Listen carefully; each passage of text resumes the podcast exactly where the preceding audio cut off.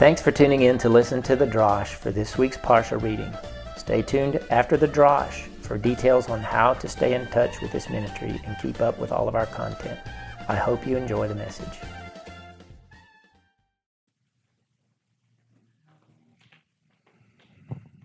Amen.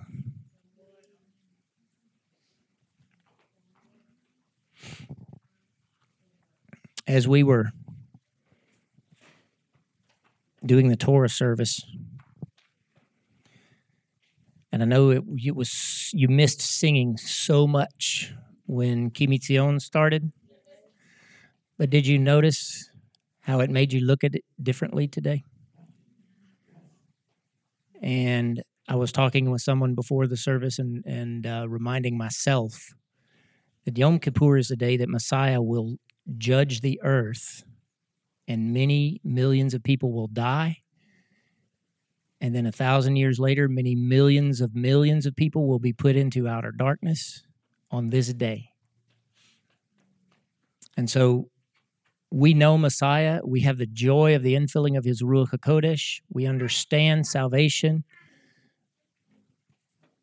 We can't help but rejoice in the knowledge of Yeshua the Messiah. But this day is a day of affliction of the soul. And it's a shame to me that the believing world doesn't do it. And even it's a shame that those people who do do it, most of them, 98% of them probably have already done it on the wrong day. This is the day that foreshadows the final judgment. And it's a bittersweet day. If you look in the scriptures, it's a day of both joy and of sadness. God doesn't take pleasure in destroying people. He doesn't. He wouldn't have sent his son to die on a tree for the whole world if he took pleasure in destroying people. He would have just destroyed us. And just like Kepha said, he is patient, hoping that all should come to do teshuvah, turn around and begin to walk the ways of God. He's very patient with the whole world. So as we were as the Torah was, was progressing, there was one person clothed in red. Did you catch that? The scroll. Yeah, yeah, yeah. Yom Kippur, Yeshua is drenched in blood. Do you realize that?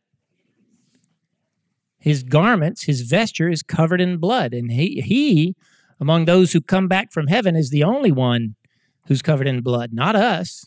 We're dressed in white. For on this day, and that day is Yom Kippur, obviously, shall atonement be, atonement be made for you to cleanse you from all your sins. You will be clean before Yahweh. It is a Shabbat Shabbaton unto you. You shall afflict your souls. It is a statute forever. They didn't maybe know why they were afflicting their souls. The command was given first in Vayikra. The command for Yom Kippur and the and the two goats was given right after Aaron and his two sons had died for offering strange fire, and then the command was given. But the word there is kapar, which means to cover over, which gets conjugated into kippur for atonement and kippurim for atonements. Yom HaKippurim is the official biblical name of the day, the day of the atonements. There's several atonements that go on on Yom Kippur. The earthly temple was as as beautiful as it was, it was imperfect. Sin must have been so very prevalent there. Humans were in it, right? But God said that He would visit them. That's why the atonements had to go on. But did you notice in your reading this week that the temple itself had to be sprinkled with blood? The altar itself had to be sprinkled with blood. The altar outside had to be sprinkled with blood. Everything had to be sprinkled with blood. There, so those are the atonements that are going on.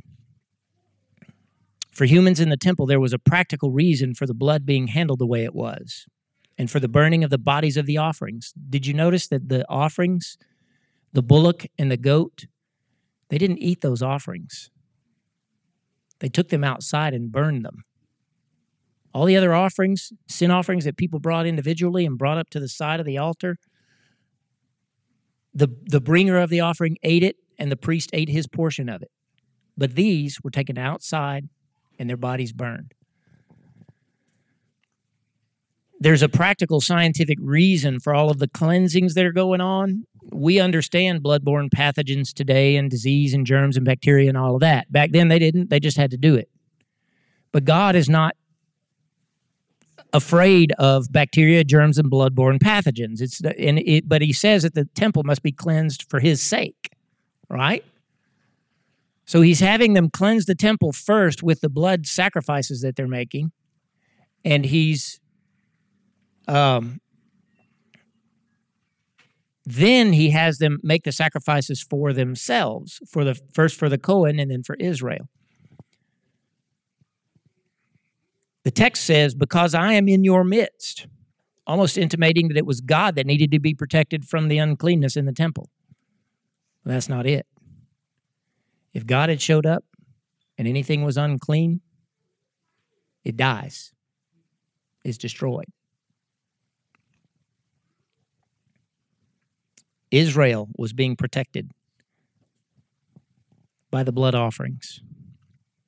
The presence of God destroys sin, consumes it. There is a verse in the New Testament and the Old Testament our God is a consuming fire. And that word there is rooted in the word achal, which means to eat. So the consumption is causing something to disappear by internalizing it. Are you with me? Our God is a consuming fire. In a small picture, for most of the sacrifices, the offering is consumed in some way. I just mentioned the ones that are brought to the corner of the altar. The guy that makes the offering cuts the neck of, of the beast puts his hand on it first, prays the prayer, cuts his neck. Then they carve it up, cook it, and they together eat it, and the sin is consumed by the priest and by the believer. All right? The olot, the burnt offerings, they are consumed by the fire itself. The libations that are poured out don't seem to be consumed, but it's the earth consuming them, is it not?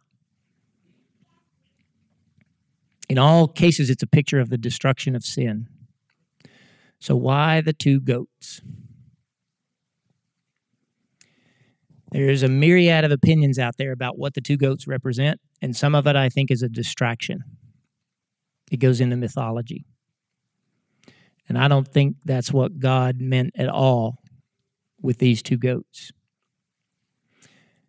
Yom Kippur instructions are given after the death of Aaron's two sons. He says, I appear in the cloud above the Kaporet. And that's why he's going to do the oblations, the offerings that we read about in Leviticus 16. We see the Cohen dressing in white for this day. The high priest dresses in white for this day. That's one of the reasons that we do it. Because this day is supposed to be a picture of our atonement, which makes us white before God. The psalm that we prayed, Psalm 51, says that Wash me and I will be whiter than snow. All right, that concept is not lost on most believers. Whiteness is a picture of purity. The instructions of the two goats are given, and it says, Ume'et adat b'nei Yisrael yikach shnei seirei izim. Two goats. Lechatat ve'ayil echad leolah two goats for a chatat. Two goats, one sin offering. Because there are people that want to say that one goat is for the devil and one goat is for God. When is God ever going to tell people to sacrifice something to Hasatan or a demon? Does that even make sense? And yet, that's what people are teaching. Have you heard it? Azazel is the chief demon. Gotta gotta appease him. God's to going to appease a lesser demon that he created who rebelled against him? I don't think so.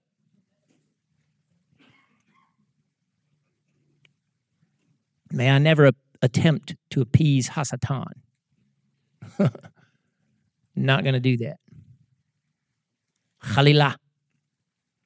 And Aaron shall present the goat upon which the lot fell for Yahweh and offer him for a chatat. And Aaron makes atonement after that. It says that Aaron makes atonement for himself with a separate bullock. All right, so he's told about the two goats, and then he first makes atonement for himself and his family with a separate bullock.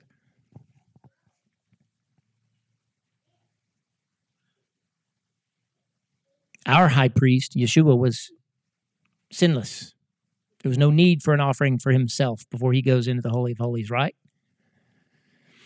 Perhaps we need to dig into the imagery there a little later. Then it goes on and says, Then he, Aaron, shall kill the goat of the chatat, the single goat for the chatat, the sin offering that is for the people, and bring his blood within the parochet, that's the curtain, and do with his blood as he did with the blood of the bullock. So he took the blood of the bullock in first to the atonement seat to atone for himself and his family, and then he takes it in to sprinkle it upon the kaporet and before the kaporet. And he makes atonement for Hakodesh. So now he's making atonement for the house, the holy place. Because the uncleanness of the sons of Israel and because of their transgressions, even all their sins, so shall he do for the tent of meeting that dwells within them in the midst of their uncleanness. So after that, he was to do it for the tent itself, the larger tent. He'll go out unto the altar that is before Yahweh and make atonement for it, and shall take the blood of the bullock, and so then he atones for the altar. He sprinkles it seven times to hallow it. And when he's made a, an end of atoning for the holy place, the tent of meeting, the altar, then he shall present the live goat. So now that second goat is coming into play. The first goat has been killed, right? The second goat is now coming into play.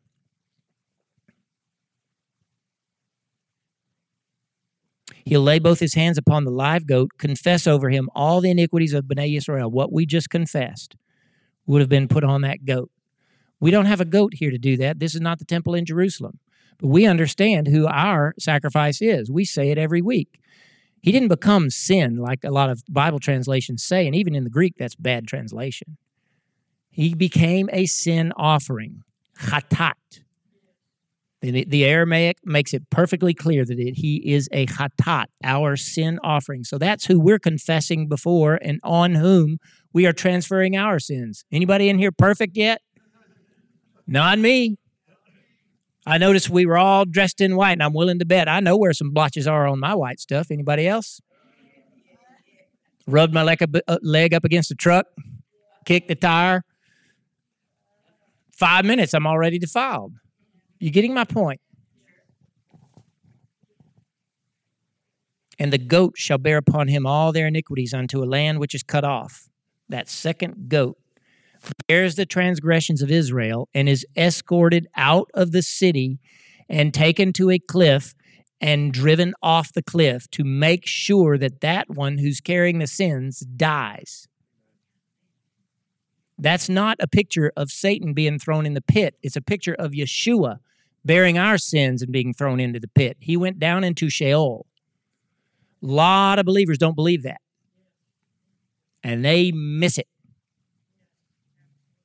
Yeshua bore our sins and cleanse his cleansing was from the fires of Sheol. Are you with me? He had to become clean to rise from the dead and be the Messiah. Right? If if our sins weren't put on his flesh and blood body when he was hanging on the tree, we're idiots. And if he's still bearing them, we're even bigger idiots. You get what I'm driving at?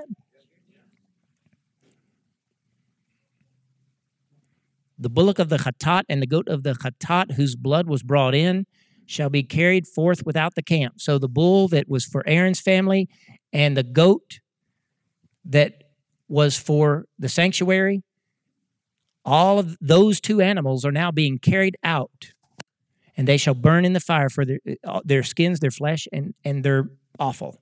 Everything about them is to be consumed in the fire. All right?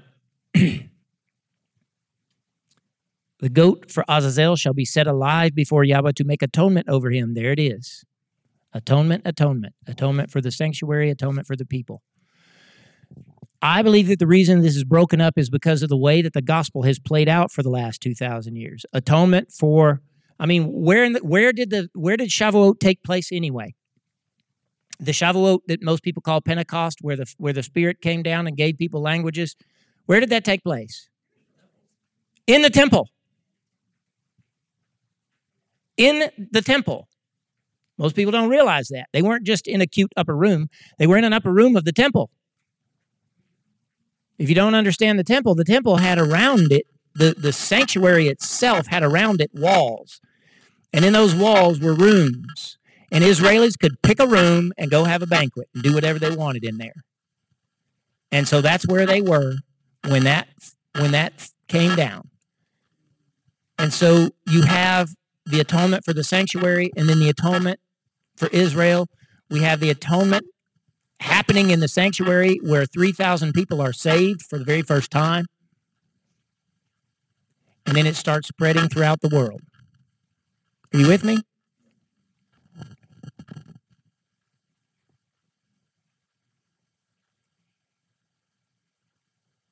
The goat for Azazel was sent into the wilderness.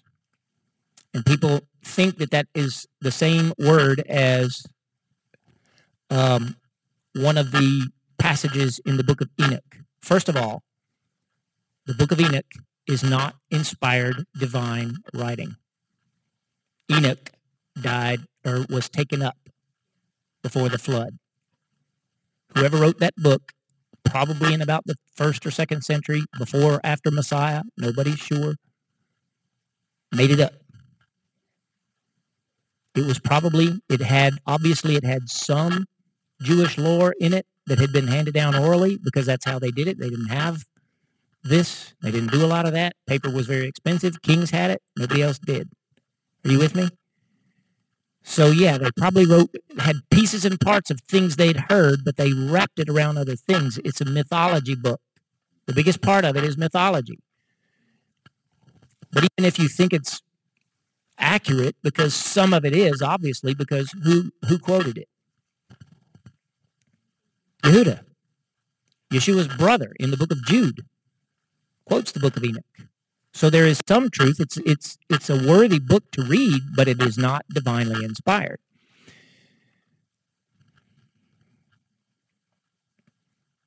There is so what does Azazel mean? Who is that or what is that? The Mishnah doesn't say anything about Azazel, but the Baraita, the commentary, the very first commentary on the Mishnah says something about it. And this is how it, so this is the earliest mention of Azazel after the Bible.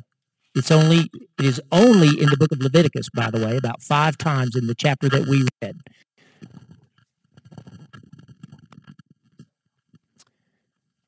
It's in the book of Leviticus about five times in the chapter that we read.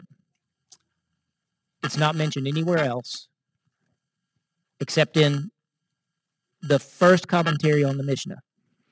All right? And that interprets Azazel as Az El. The ruggedness or the or the rough mountain cliff. So their commentary on it is it it represented the place from which the goat was cast. Are you with me? The words. There's another guy, Genesius, thought it referred to he was the first one to refer to a demon, but in the book of Enoch, it's Azlazel or something like that. It's not Azazel in the book of Enoch. Are you with me? All right.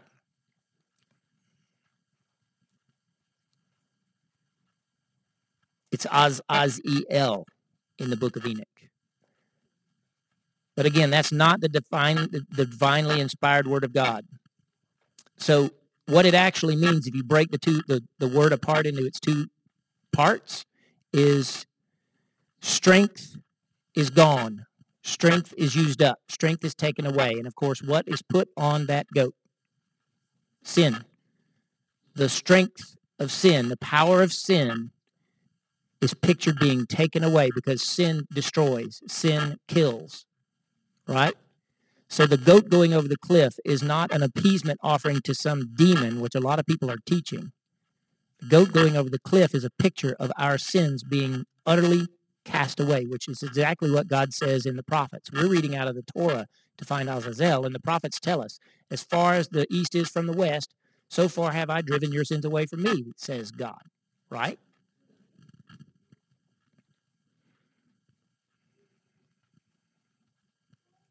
1 Corinthians 15, Mavet, which is the power of death, is swallowed up in victory. O death, where is your sting? O Sheol, where is your victory? The sting of Mavet, the sting of death is sin. And the strength of sin is the Torah. But thanks be to Elohim who has given us the victory through Adonenu, Yeshua HaMashiach. The strength of, of sin is the Torah does not mean that the Torah is wicked that's where people get confused and they quote Paul. They pick in part, pick apart little three and four verses of Paul and pin it together to make the Torah look like the evil thing. Paul says over and over, Halilah. The Torah is good. The Torah is life. The Torah is, is glorious. All right? But how does Hasatan draw strength from the Torah to bring about sin? By perverting the word of God. That's how you convince people to sin. That's exactly what Satan did in, in the garden. The very first, he ain't changed in 6,000 years. the very first sin was a taking of the Word of God and twisting it and convincing Eve that she would be like God, which is exactly what God said. We don't want him to be like us, right? But it's a perversion of what God said. And Hasatan hasn't changed. That's where sin draws its strength from, is by twisting the Torah. Peter even said it. 2 Peter 3, 14 through 19. I hope you have that in your tackle box by now. Paul writes difficult things that are hard to understand, and people pervert his, his writings just like they do the rest of Scripture to their own destruction. What ought we to do? We ought to live a life in the Torah. That's exactly what Peter says. It's the twisting of the Word of God that gives sin strength. Why do you think that in, I'm 56 years old, and when I was a kid, two guys marrying somebody would have freaked every, 90% of the country out. But for the last 40 years, people have been perverting the Word of God, twisting it and finding ways to explain it away, and they've convinced 60 to 80% of the population, most of which claims to be Christian, that we just ought to leave them alone and let them, you know, and acknowledge their, their sin with our official court records and let them be considered married. Is that a twisting of the Word of God or what? They take God's rainbow, take one of the colors out of it, and use it to symbolize iniquity. That's a twisting and a perversion. Satan doesn't run from the Word of God, he uses it more than religious people do. Sin is the issue, and sin is consumed on Yom Kippur. Yeshua, when he comes back, puts his foot down on Yom Kippur, People are going to die by the word of his mouth.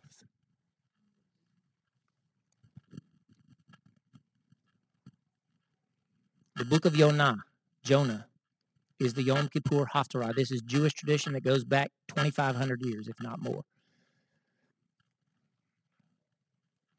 I called out of my affliction unto Yahweh, and he answered me. Out of the belly of Sheol I cried, and you heard my voice. This is Jonah speaking from the belly of the great fish. We don't know what species it was, but nonetheless, it was a creature big enough to swallow him, and I believe it literally. But he says, I cried from the belly of Sheol. This is also a picture of Messiah. And our Jewish people know that. They just don't want to admit it. It's a picture of Messiah.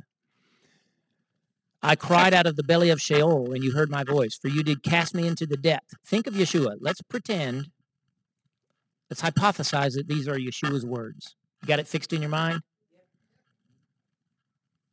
You did cast me into the depth in the heart of the seas, and the flood was round about me. All your waves and your billows passed over me, and I said, I am cast out from before your eyes. Eli, Eli, lama azabtani. Remember Yeshua saying that? Yet I will look again toward your consecrated sanctuary. The waters encompassed me about, even to the soul. The deep was around about me. The weeds were wrapped around my head. Hello. Did Yeshua have something wrapped around his head? I went down to the bottoms of the mountains. The earth with her bars closed upon me forever. You have brought up my life from the pit, O Yahweh my Elohim. Resurrection. Jonah wasn't in a pit, he was in the belly of a whale. His words are prophesying Messiah. When my soul fainted within me, I remembered Yahweh, and my prayer came in unto you. Yeshua was praying on the tree. I guarantee you he was praying where he went.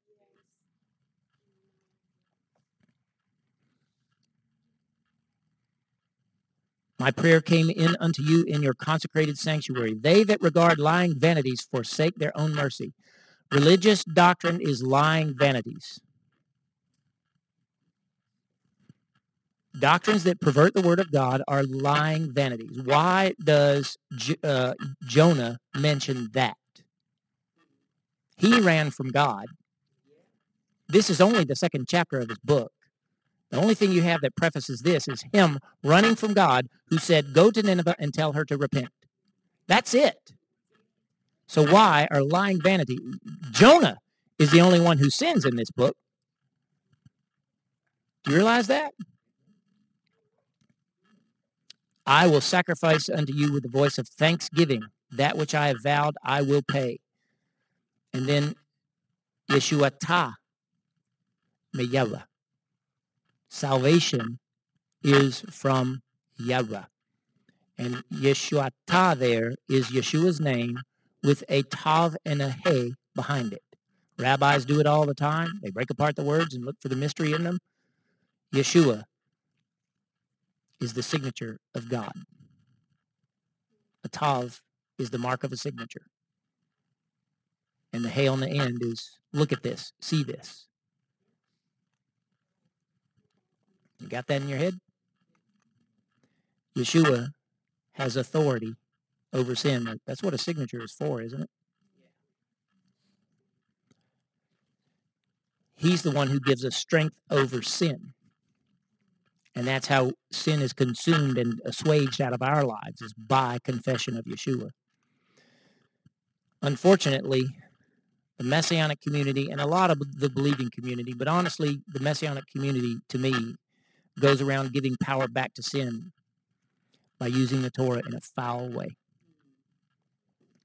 by see, looking at someone else and saying, you're not doing it right. You're not doing it right. You're not doing it right. People in the Messianic community do that more than anybody. They're so concerned that no one is doing what they do in the Torah that they're going around just pointing the finger.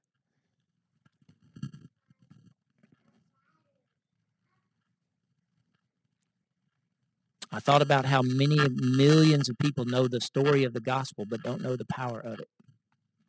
Millions of people around the world know and can say the words and understand the thoughts behind the gospel, but they really don't understand the power of it. And they don't know how far reaching the atonement of Yeshua's blood is. Otherwise, they wouldn't be treating people the way they treat people. When it says that Yeshua died for the sins of the whole world, ain't one soul you can look in the eyes that Yeshua didn't care about and hasn't already forgiven. He said it while he was hanging on the tree. Forgive them. They don't know what they're doing. And he wasn't just talking about the guys nailing him to the tree. He's talking about all of us. We'd have been, we'd have, we would, we, would have likely been there. Look at his apostles walk with him for three and a half years. Only one was at the base of the tree with him. And he ran the night he was arrested. They all did.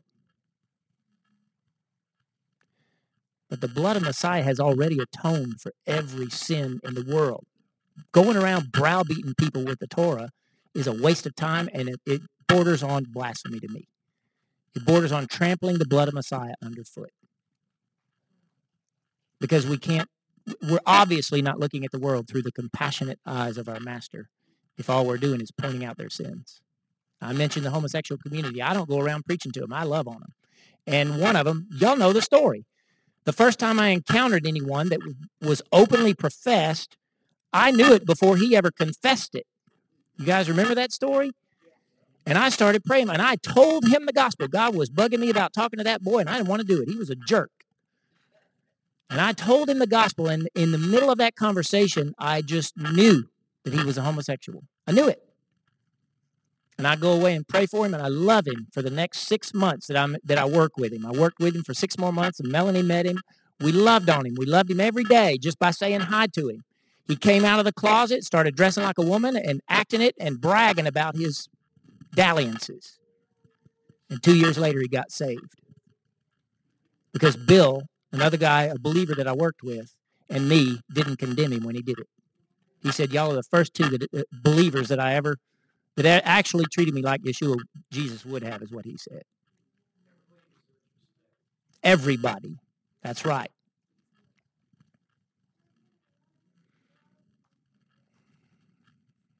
Sin has already been expiated for the whole world. The power of it has already been removed. It's just people aren't tapping into the power that frees them from it. They don't understand that sin is conquerable.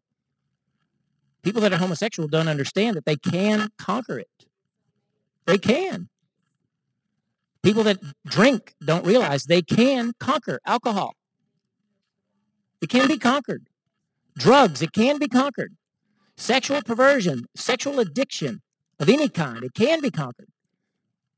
It's already been expiated, and the power to conquer it is given to us. And we walk around hitting each other over the head, the religious people. It's driving me crazy.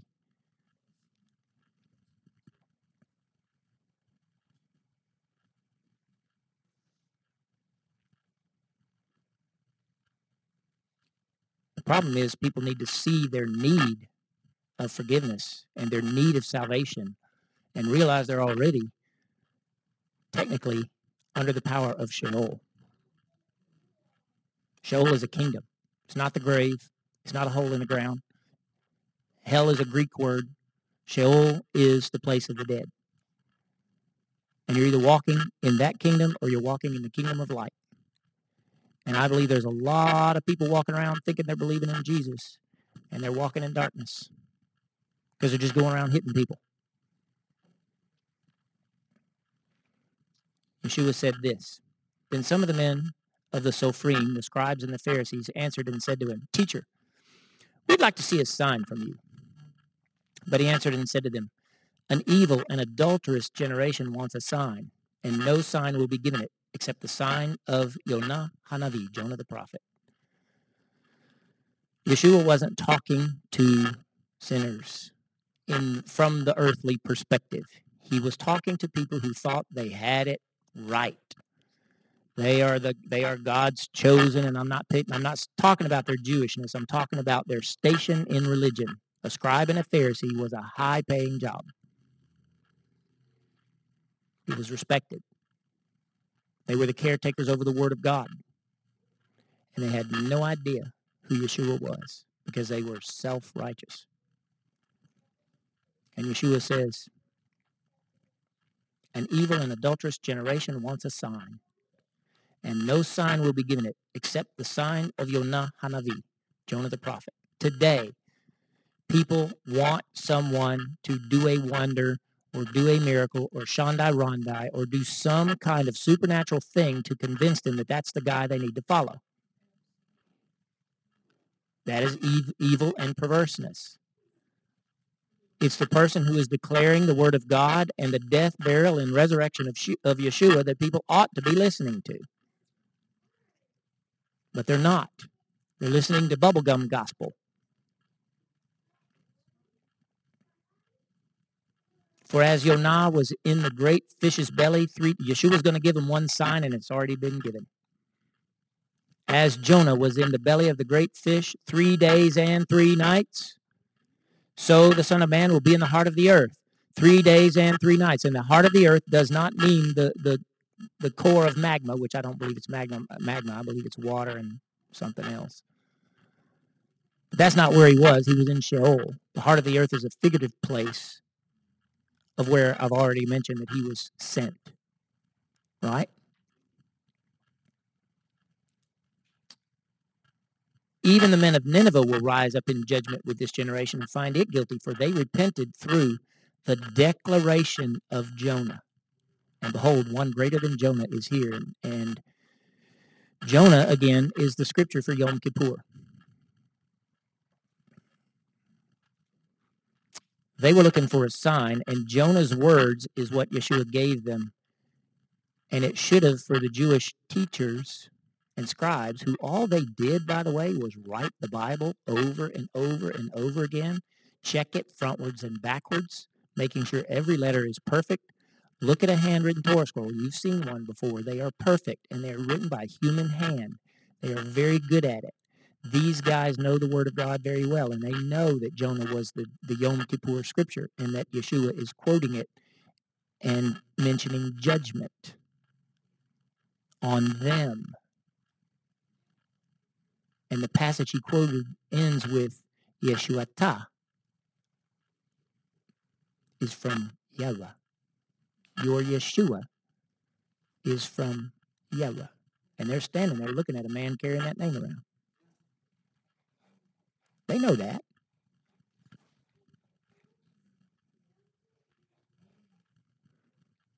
People who constantly monitor, some, monitor someone else's Torah observance do not know that all sin is already forgiven. They don't get it. They don't take the testimony of the person they're accusing. They certainly didn't take my testimony when they were accusing me.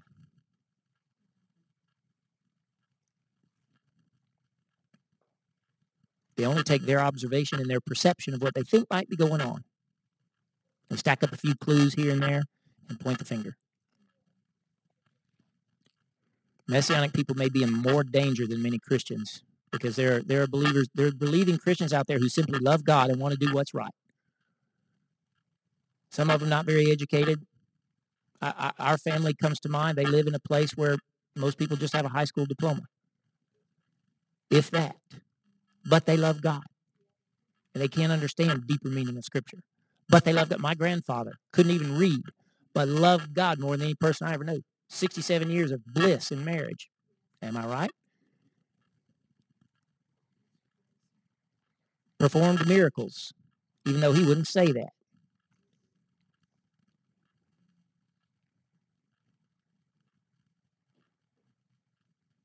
Intellectual salvation is just the whitewashing of oneself in human logic. And I think that's what most people have. True salvation is falling down on your face before God for the mercy of the whole world. We prayed those prayers today. Forgive us. Some of those things I'm willing to say that we did not do. We're not perfect. We did some of the, you remember the list we read? How many of you did it prick you when you got to one of the things you know you did? That's the purpose of it.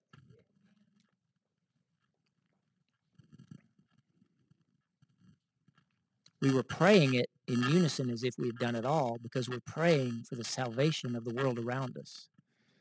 We've been on a mission, this congregation, praying for our family to come into the truth and get out of the darkness and, and unify and love God and be prepared for the blasting of the shofar when he's going to start the tribulation. And it looks ever more like it's going to happen soon. And that's what this day ought to remind us of, is that there's plenty of people out there. We're dressed in white here today, but Yeshua said, look at the fields. They're white to harvest. That means there's salvation for the picking if we just declare it. But we're not declaring the right way. The majority of people are not declaring. Uh, Melanie and I were talking about it today. If if we if I were to go back into a church, the thing that uh, that I would enjoy the most would be the old hymns. I don't care for this modern junk that they sing, but the old hymns are rife with truth. I told y'all, nothing but the blood saved me from being a sailor many times. From acting like an idiot. You know, because my thoughts were going awry and I start singing and I'm delivered.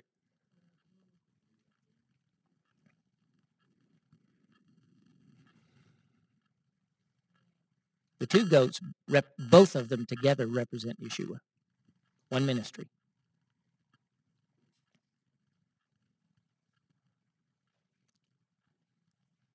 One goat killed was used to cleanse the temple, the altar, so God could be in their midst, and the other one took all the sins of Israel to be cast off a cliff. The temple is symbolic of the body of Messiah, and Israel is symbol- symbolic of the body of Messiah. And the body of Messiah is anyone who joins Israel in the gospel for one atonement by the blood of Yeshua. There are messianic people today thinking they are gaining their atonement by what they're doing today or what they did two days ago. No, you're not. And if you think that, you're lost. Our atonement is from Yeshua. 1 John 1 through 2, chapter 1 and 2. And these things we write to you that our joy may be in you may be complete. This then is the gospel which we have heard from him and declare to you that Elohim is light and in him is no darkness at all. If we say that we have fellowship with him and yet walk in darkness, we lie and do not follow the truth. But if we walk in the light as he is in the light, we have fellowship with one another, and the blood of Yeshua, his son, cleanses us from all sin. There is a reason that we say these scriptures every week to start our services. We're bringing our offering before God because we don't want to sit in here with sin on us. I want to worship him in purity and in truth and have him respond to our worship.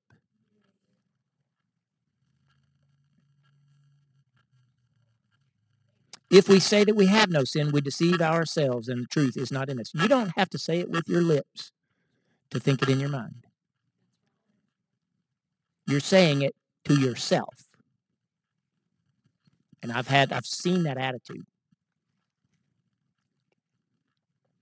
If we confess our sins, he is faithful and just to forgive us our sins and to cleanse us from all our iniquity. If we say that we have not sinned, we make him, Yeshua, a liar, and his word is not in us. My little children, these things I write to you that you do not sin. So he's given us hope.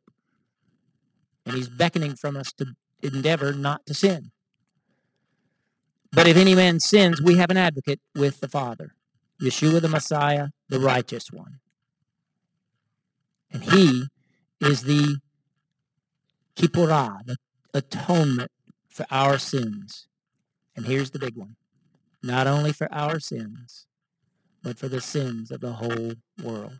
These people who think that Yeshua only died for a select few are lost. They don't understand the power of the gospel. They don't understand the depth of the power of the blood of Yeshua and what it has already done.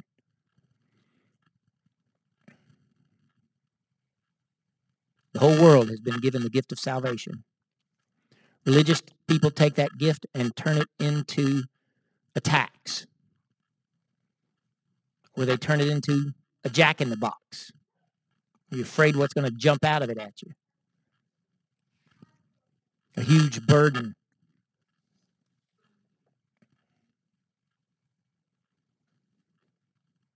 They don't understand the depth of God's forgiveness for everybody or they wouldn't lay the burden of sin on lost people or saved people. And if Yeshua didn't die for everybody, we're idiots. Because we ain't that special. 2 Corinthians 5. Whoever from now on is a follower of Messiah is a new creation. Old things have passed away, and all things have become new through Elohim, who has reconciled us to himself by Yeshua the Messiah, and has given us to us the ministry of reconciliation. For Elohim was in Mashiach, who has reconciled the world with his majesty, not counting their sins against them. Of the world, he's saying that. Not counting their sins against them. And has committed to us the word of reconciliation. Now then, we are ambassadors for Messiah, as though Elohim did beseech you by us. We beseech you for Messiah, be reconciled to Elohim, for he who did not know sin for your sakes became a chatat, a sin offering, that we may through him be made the righteousness of God. He goes on and says this. So we beseech you, as helpers, that the compassion of God which you have received may not be in vain among you. For he said, I have answered you in an acceptable time, and I have helped you on the day of Yeshua, salvation. Yeshua. Behold, now is the acceptable time, and behold, now is the day of Yeshua. Give no occasion for offense to anyone in anything, so that there be no blemish in our ministry. But in all things, let us show ourselves to be the ministers of Elohim in much suffering. People today think that being a minister of God means that you have limousines and planes and cars and no problems, and uh, every time you get sick, it's going to be healed. And if you're sick, you're in sin, and all, there's just all kinds of garbage out there. And look at what Shaul says. This is what ministers of God go through in much suffering in sickness, in fastings. Hello, we're doing it right now. By purity, by knowledge, by long suffering, by kindness, by the Ruach HaKodesh, by sincere love, by the word of truth, by the power of Elohim, by the armor of righteousness on the right hand and on the left, by honor and dishonor, by praise and reproach, as deceivers and yet true, as unknown and yet well known, as dying and behold we live, as chastened and not dying, as sorrowful yet always rejoicing, as poor yet enriching many, as having nothing and yet possessing everything. Here we sit on Yom Kippur, our bellies are empty, we're starting to eat ourselves inside out.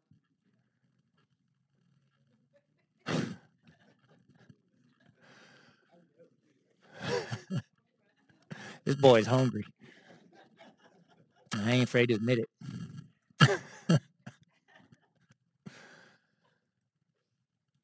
And what that is supposed to do to us is remind us. And I hope that we go into this new year with a resolve to be ministers of reconciliation. And I see that in this little tiny congregation. And I crave it. And people that have come in here and I've felt a little tiny bit uneasy about them, eh, I was still grieved that they didn't come back. But at the same time, what are you protecting me from, God?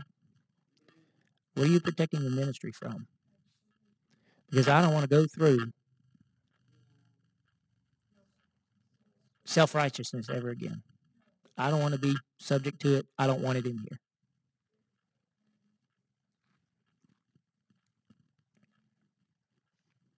Uh, I guess the last thing I'll say is to remind you that at some point in our future, the people that we're bumping into every day will either be in one place or the other.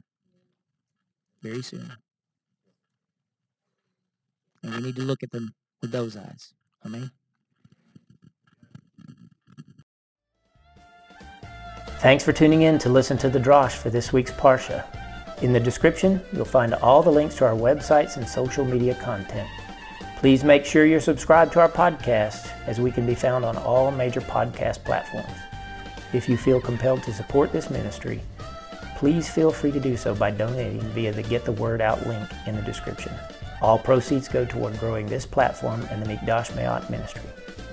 Until the next time, we pray God blesses you with shalom in the name of Yahweh Yeshua Mashiach.